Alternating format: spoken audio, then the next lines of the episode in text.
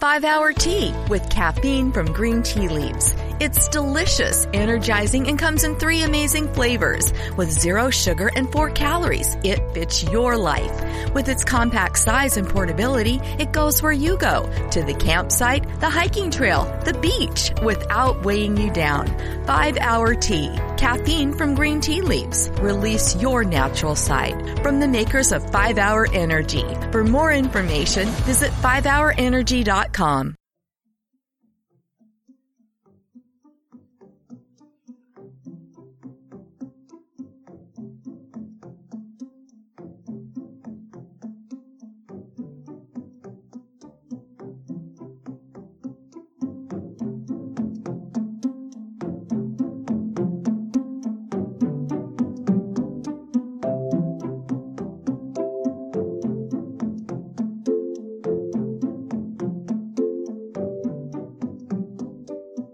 Benvenuti a Start, la trasmissione di Quello di Arte, blog radio podcast, dedicata alla storia dell'arte in anteprima nella diretta Spreaker, fuori orario e scaricabile dal sito w w w punto quello di arte punto com, dove troverete anche qualche utile immagine di riferimento.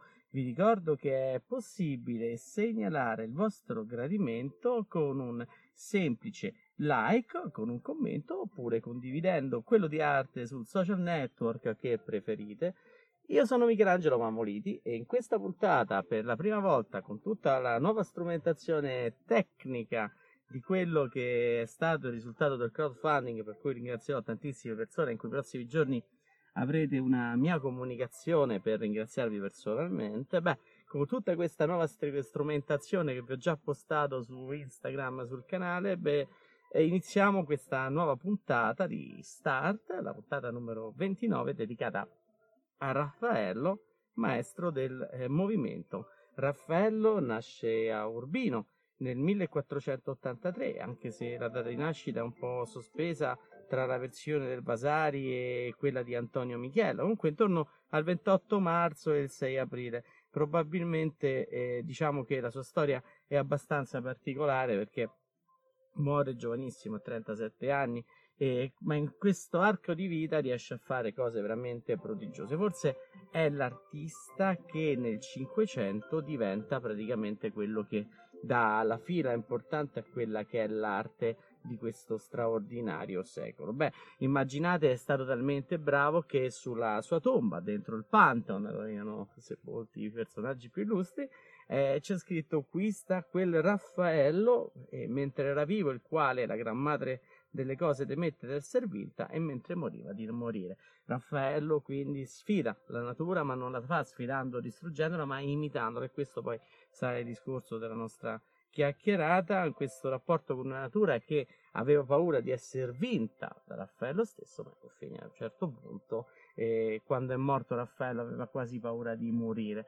È straordinario come certe volte nell'epigrafe riesce, si riesce a sintetizzare la vita di tanti artisti, di tante persone. Comunque iniziamo a parlare di Raffaello un po' dalla sua origine. Lui è allievo di Pietro Vannucci, detto il Perugino, viene da Urbino Raffaello, e Raffaello ha una storia legata molto a quella che è la città. Il papà, che è eh, Giovanni Santi, eh, se il cognome Sanzio sarà la latinizzazione del nome, del cognome di Santi. Giovanni Santi è un importantissimo personaggio della corte di Urbino, è una sorta di, anche oltre ad essere un grande artista, è una sorta di impresario artistico di quelli che sono eh, i pittori, gli scultori e anche gli architetti che lavorano a Urbino. Quindi eh, Raffaello entra nella città dei, diciamo, dei Montefeltro con uh, tutti i nobili natali, e già da subito lui realizza delle opere che sono, per esempio, il ritratto per, la, per Agnolo Doni e la moglie, quindi già personaggi importanti.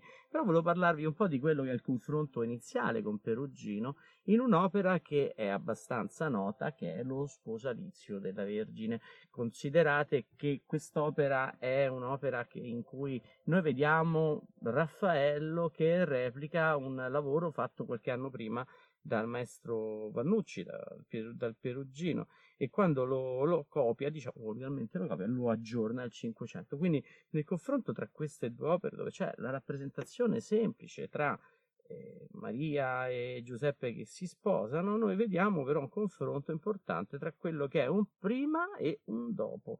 Considerate, le opere si passano pochissimi anni, anche se sono fatti dallo stessi, dagli stessi artisti che sono contemporanei, quasi tre anni, non troppo, ma importantissimi per far vedere qual è la differenza con Raffaello. In, nella scena che è divisa in due parti, praticamente una parte bassa, un registro infer- inferiore che riguarda gli uomini soprattutto, vediamo in tutti e due i quadri un sacerdote al centro, Maria e Giuseppe, e poi accanto a Maria e Giuseppe rispettivamente, dalla parte di Maria tutte le pie donne, dalla parte di Giuseppe troviamo tutti quelli che sono gli uomini, i vecchi pretendenti alla mano di Maria, e ce n'è uno in particolare in tutti e due i quadri che sta spezzando il ramoscello, come a dire: guarda, io sto rinunciando a tutte le pretese su questa donna. Quindi è un discorso di, di verginità e castità. La parte superiore invece del quadro racconta quella che è la descrizione di un tempietto, e, e qui c'è, già iniziamo a vedere le prime differenze. Partiamo dall'architettura, anche se non è sempre consono partire dallo sfondo. Qui ce lo togliamo un attimo subito e poi continuiamo a parlare anche delle figure, delle persone. Qui vediamo subito nello sfondo, che è la cosa che si vede maggiormente, la differenza tra i due tempietti. A sinistra, o meglio, da una parte di quello di Perugino, noi vediamo un'opera, un tempietto che è di base ottagonale, un tempietto generico, ma un tempietto che ricorda un battistero proprio per la sua forma a pianta ottagonale, che allude poi al concetto stesso di eternità, e quindi perché l'otto sarebbe l'ottavo giorno, il giorno dopo la domenica, ma non inteso come il nuovo lunedì, bensì come l'ottavo dies, il giorno dell'eternità. Quindi è per questo che molti battisteri anticamente avevano la pianta ottagonale. Dall'altra parte noi vediamo in Raffaello un tempietto che non è più un tempietto battesimale, ma è proprio il tempietto di quello dello zio di Donato Bramante, che all'inizio del secolo stava iniziando a costruire a San Pietro in Montorio, un luogo comunque dove eh, Bramante descri- mette in gioco quelle so- che sono le sue conoscenze. Infatti vediamo un tempietto a sedici lati, presumibilmente se andiamo a contare le facce che si vedono e le raddoppiamo per due, e poi eh, diciamo che c'è un colonnato. È proprio la struttura di un colonnato rotondo con una struttura cilindrica al centro che ricorda il progetto di Bramante. Non sarà la prima volta, che l'unica volta in cui Raffaello citerà allo zio, lo farà diverse volte, più avanti ne vedremo una proprio sapiente e magistrale. Ecco, sotto, quindi già i due tempietti differenziano. E da una parte c'è quello commemorativo di quello che sarà un futuro architettura per Raffaello, mentre in Perugino vediamo un tempietto ottagonale che ricorda comunque il concetto stesso di, di eternità.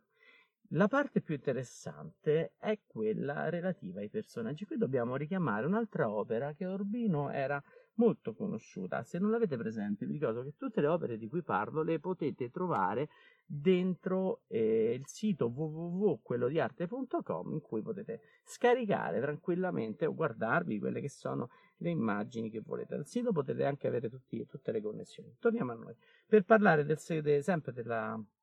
Eh, per Lo Sposalizio della Vergine, dove vi ho detto dobbiamo richiamare un quadro che realizza un altro importante artista di Urbino, che è Piero della Francesca, forse il più importante matematico artista italiano che abbiamo avuto nel quattrocento. Ha lavorato molto su quella che era geometria, e l'opera di cui ci vi cito è la Pala Brera, o detta Pala Montefeltro, quella con l'adorazione di Maria in maestà in mezzo a tutta una serie di santi e personaggi abbastanza E importanti, comunque santi diversi. Soprattutto in basso a destra c'è Federico da Montefeltro, riconoscibile poi dal suo profilo col naso scalettato che lo rende indistinguibile, anzi inconfondibile tra tutti quanti.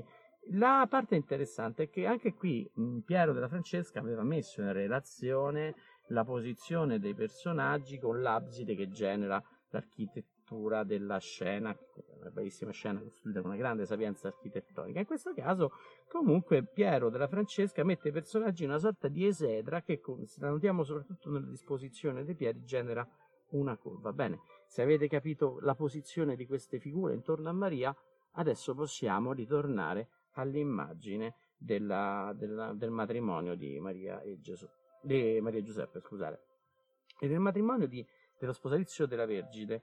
Noi vediamo in Raffaello una cosa molto particolare.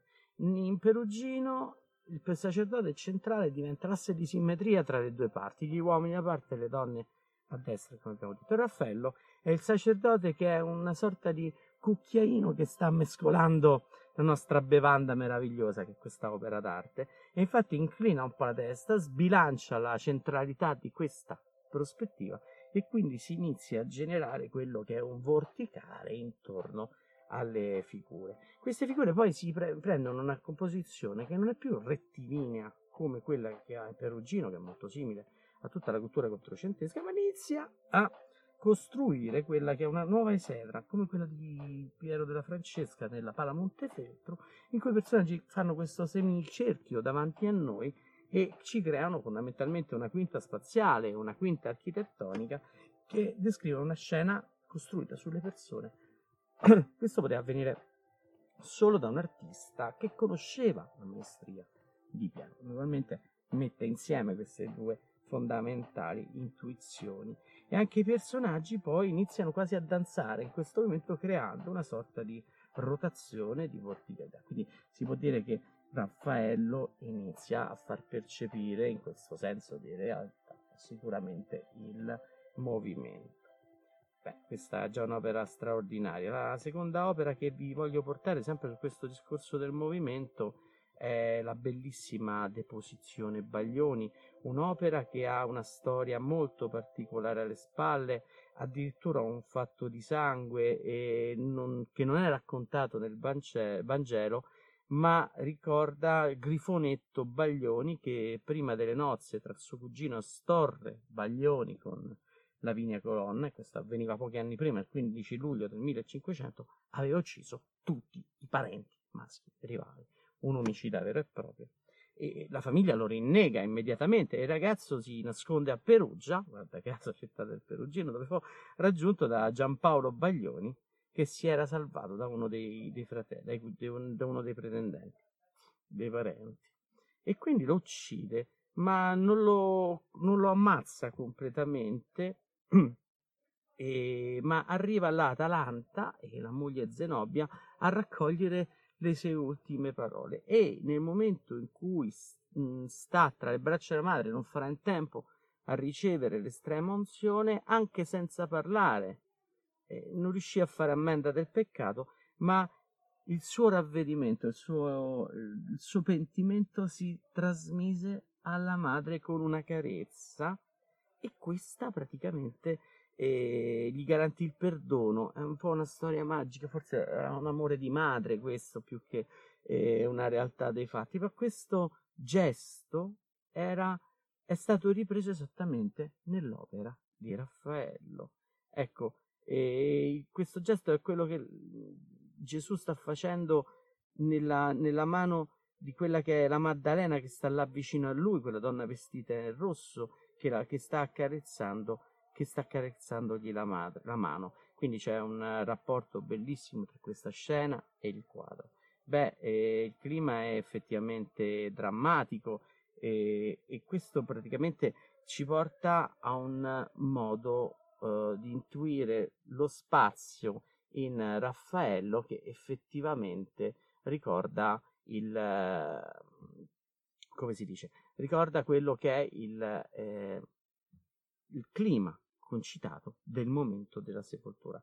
Infatti stava subentrando il parasceve dalla crocifissione. Non c'è tempo, come si vede in tanti quadri di deposizione, non c'è più il tempo di, eh, se, di stare là ad adorare il morto del cadavere, perché se fosse subentrata il sabato, era il venerdì sera, gli ebrei avrebbero dovuto interrompere qualsiasi cosa stavano facendo, e lo Shabbat, il parasceve, inizia esattamente la sera del venerdì, al tramonto del sole. Quindi Gesù andava sepolto immediatamente, ed ecco che Raffaello reinterpreta l'idea stessa di deposizione, una deposizione in cui Gesù è ai piedi del Calvario, ma è portato di corsa verso il sepolcro. È fondamentale, è straordinario questo pezzo, perché Raffaello sta trasformando quello che è uno dei capisaldi dell'arte rinascimentale. Se facciamo un salto indietro, gli artisti del Quattrocento si erano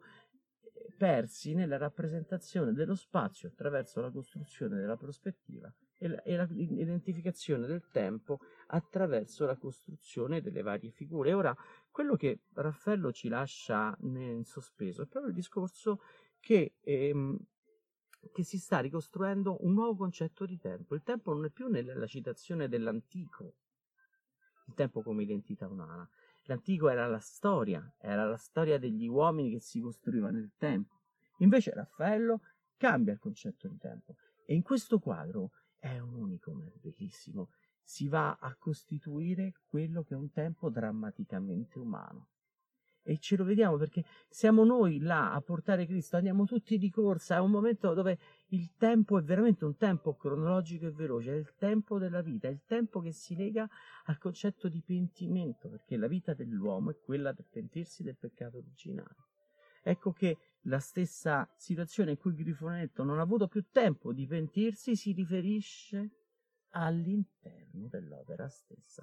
Un magistrale lavoro di eh, sapienza teologica da parte di Raffaello, che interpreta questa scena in chiave incredibilmente umana, ed è qui il movimento che ritorna, un movimento in cui tutti fanno l'azione. Sembra quasi rivedere quel clima concitato di Leonardo, in cui tutti i personaggi contribuiscono anche emotivamente in modo diverso alla scena. Gesù morto, ma c'è Maddalena dispiaciuta, ci sono Nicodemo e Giuseppe d'Arimatea che stanno portando questo defunto con la fatica, Giovannino che sta ancora cercando di capire che è successo e Maria che si dispera con le altre donne comunque disperate. Beh, e la scena è terribile, è umana naturalmente. La, la terza opera che vediamo di Raffaello, però adesso rispostiamoci un secondo, è la Madonna del Prato. Ritorniamoci a, ritorniamo a dei climi un po' più calmi, perché in questa Madonna del Prato effettivamente vediamo quella che è la congiunzione tra quella che è la ricerca di emotività di Raffaello e quello che è stato anche per Leonardo, magari trasferito come contenuti da, Perugino, da, da Bramante stesso, che Leonardo l'aveva conosciuto. Quindi tutto rientra in quel clima di ricerca di una identità, di un'emozione assolutamente umana. Ne abbiamo vista una incredibile nella Deposizione Baglioni, nella Madonna del Prato la vediamo altrettanto, sembra quasi replicare eh, le stesse Madonne che Leonardo realizzava, che dipingeva. Noi vediamo il contrapposto leonardesco, la figura che posa le gambe verso una parte, il busto inizia a ruotare, la testa va dalla parte opposta.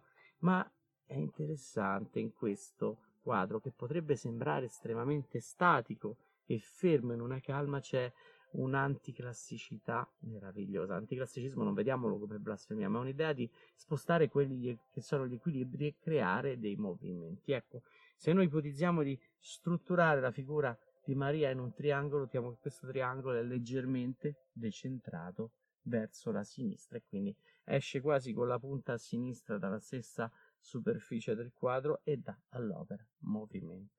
Qui è interessante perché il movimento di Raffaello lo vediamo in tante opere e una delle più compiute naturalmente è la bellissima Scuola di Atene, che realizza per Giuliano della Rovere, per Giulio secondo, nelle Stanze Vaticane. Stanze che hanno una storia molto lunga, perché Giuliano ritorna a Roma dopo l'esilio che gli aveva provocato lo stesso Alessandro sesto, Roderigo Borgia de Bourgeois, e il Papa quello efferato del quattrocento, e quando subentra nel millecinquecentotre al soglio pontificio, Giulio secondo si trova a, ris- a rivivere quegli ambienti e non vuole usare le stanze usate dal Papa, ma si fa arredare quelle che sono le famose Stanze Vaticane, dette anche stanze di Raffaello, perché in gran parte le realizza lui.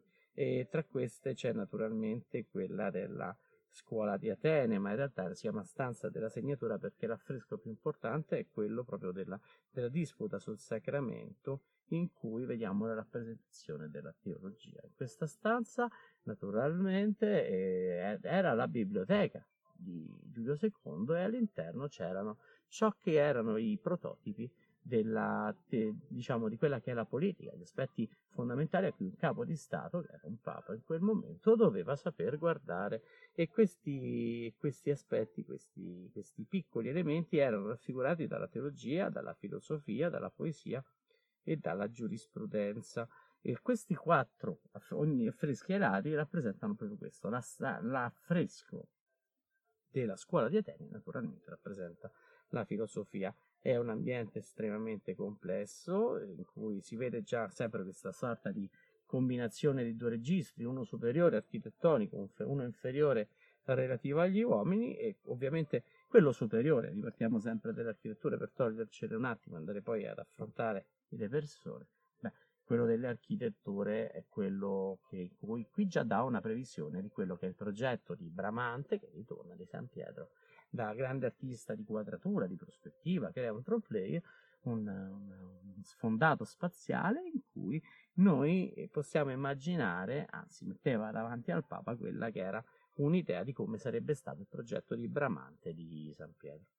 E la parte bassa, la parte quattrocento, la parte diciamo relativa alle persone, è quella dove ci sono i personaggi della filosofia, tutti i più grandi filosofi, e al centro, più importanti di tutti, ci sono ehm, scusate, Socrate e Platone. Socrate che ha in mano un libro che si chiama Timeo e, e Platone che ha un libro in mano che sono le categorie, eh, scusate, l'etica, il libro dell'etica. Ora, questi due personaggi rappresentano, raffigurano quello che è il centro di tutta la scuola eh, filosofica. Per voi che avete studiato filosofia, non io che sono un, un caciottaro della materia, però se pensiamo alle due filosofie più importanti della scuola di Atene, ecco che Raffaello ce le rappresenta nella loro identità, proprio attraverso questi due personaggi, e anche qui in un uso sapiente dello spazio, di come Raffaello modula i movimenti degli artisti per generare uno spazio. Infatti, se notiamo la figura di Platone, che è quella a sinistra, ammantata di rosso, che sembra un po' Leonardo con la barba lunga, Platone ha un braccio alzato, ma tiene questo braccio alla sua destra, non è proprio di fronte, ma sta sulla sua destra, e anche il libro stesso che è in mano è verticale. Questo da, conferisce alla figura un aspetto bidimensionale. E infatti eh, Platone re- realizza una eh, la filosofia di Platone è la filosofia che guarda al mondo delle idee, all'iperuranio, e guarda quindi in alto, ma l'idea in arte è sempre stata rappresentata con la bidimensionalizzazione. Se pensiamo alle pitture bizantine, ma anche più anticamente alle pitture egizie, la bidimensionalità identificava il divino, perché togliendo una dimensione si astraeva dalla realtà.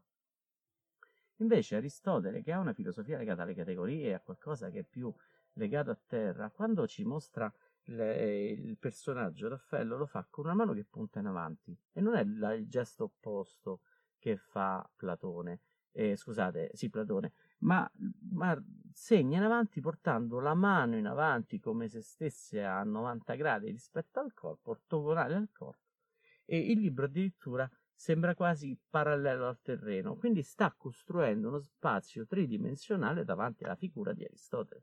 Pertanto il mondo della realtà che si sviluppa nelle tre dimensioni, ecco, con questa gestualità diversa tra i due capisaldi della filosofia greca, Raffaello ci dà quella che è un'idea di quella che è la filosofia dei due personaggi, e quindi il fulcro del mondo filosofico. E intorno poi c'è tutto un cocervio di personaggi in cui lui cita Michelangelo, cita Bramante, cita Leonardo, i suoi contemporanei, non soltanto, ma anche tantissimi filosofi del passato. Vi rimando poi a quello che è in qualsiasi Wikipedia, il vostro libro di storia dell'arte, per se avete curiosità di vedere chi sono i diversi personaggi. Forse un giorno dedicheremo proprio una puntata a raccontarci tutti i personaggi di questi affreschi così ricchi e pieni. Beh, però oggi mi sembra un po' presto.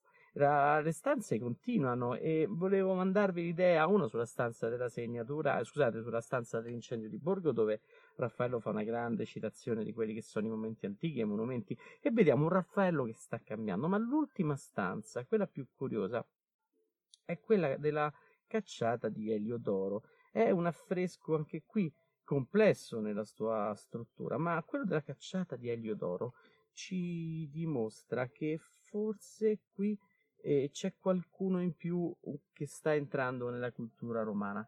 Infatti lui inizia a cambiare, sono tra le, le ultime opere che, opere che realizza, e del, delle stanze, e vediamo che c'è sicuramente la presenza di qualche artista veneto a Roma, e questo sicuramente è Sebastiano del Piombo, che porta la cultura veneta a Roma. Infatti la sua pittura non è più geometrica, è fatta di linee precise, come vediamo nella, eh, nel quadro della Scuola di Atene, ma in questo caso vediamo una, un gioco di sfumature, di piani tonali che creano quello che è lo spazio, soprattutto della grande fuga prospettica che vediamo alle spalle della scena in cui si racconta proprio la cacciata di Eliodoro dal Tempio.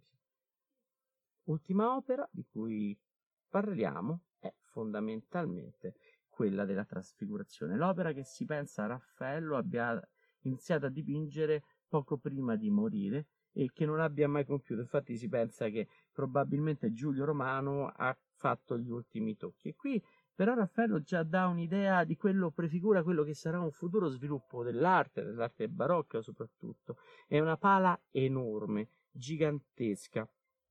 Fu commissionata nel millecinquecentosedici eh, dal cardinale Giulio De Medici per la cattedrale di Narbonne, ma adesso attualmente sta ai Musei Vaticani. Contemporaneamente adesso eh, la chiesa venne ordinata un San Sebastiano proprio a, a, a scusate un San Se, un Un'altra pala, con la resurrezione di Lazzaro, venne or- commissionata a Sebastiano del Piombo. Quindi c'è contingenza tra il pittore veneto e il pittore eh, Sebastiano del Piombo e il pittore di Urbino, che era Raffaello. Due scuole che si incontrano.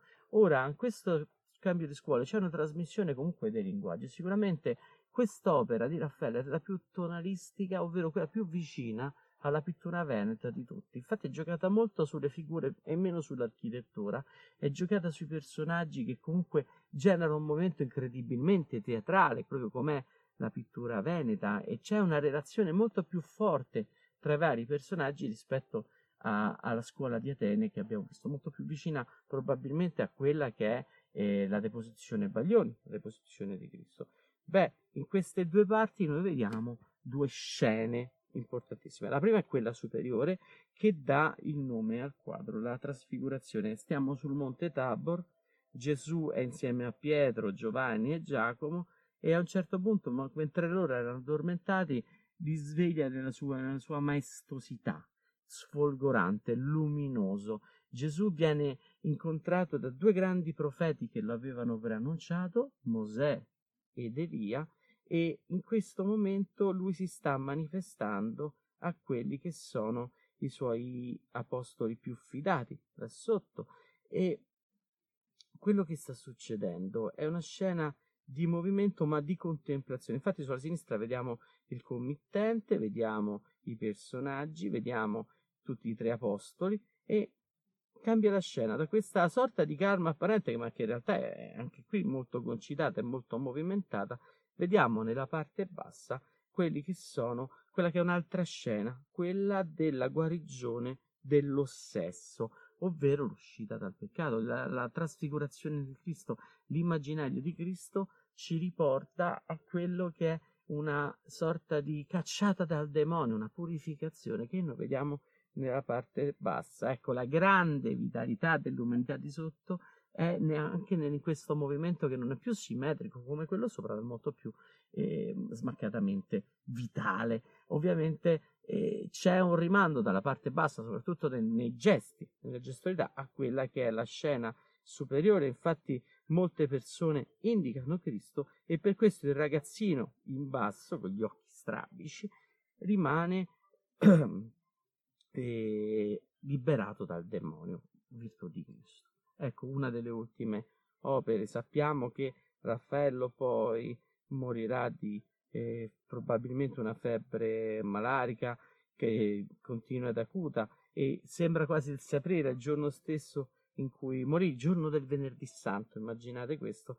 Mm, secondo Vasari la morte sopraggiunse quindici giorni dopo la malattia, iniziata con una febbre continua e acuta causata, causata da quelli che sono degli eccessi amorosi. Forse il rapporto con la fornarina si dimostrò incredibilmente lungo e difficile. Beh, comunque questa è tanta storia da raccontare su Raffaello. Oggi mi sono dilungato abbastanza, e quindi credo che possiamo iniziare con i saluti finali di questa trasmissione. Avete ascoltato Start, vi ricordo che questa puntata la potrete trovare in podcast su Spreaker, iTunes, Spotify, SoundCloud e sul canale YouTube di Quello di Arte. Inoltre sul sito w w w punto quello di arte punto com troverete tutte quelle che sono le immagini di riferimento per questa puntata. Ringrazio tutti come al solito che mi state ascoltando, in particolar modo tutti i finanziatori eh, del crowdfunding, che sono stati tanti, che hanno permesso questa mattina di iniziare le registrazioni con un nuovo studio.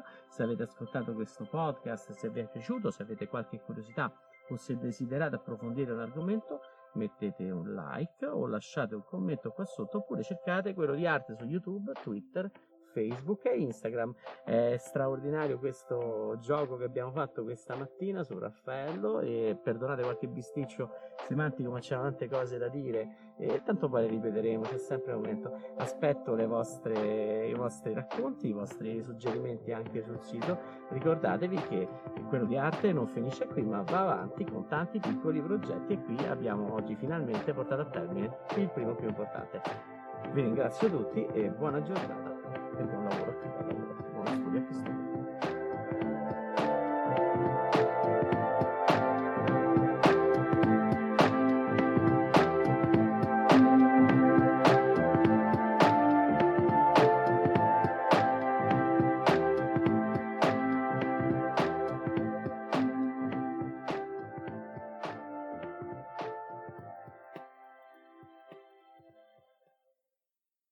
Let's say you just bought a house. Bad news is, you're one step closer to becoming your parents. You'll proudly mow the lawn. Ask if anybody noticed you mowed the lawn. Tell people to stay off the lawn. Compare it to your neighbor's lawn. And complain about having to mow the lawn again.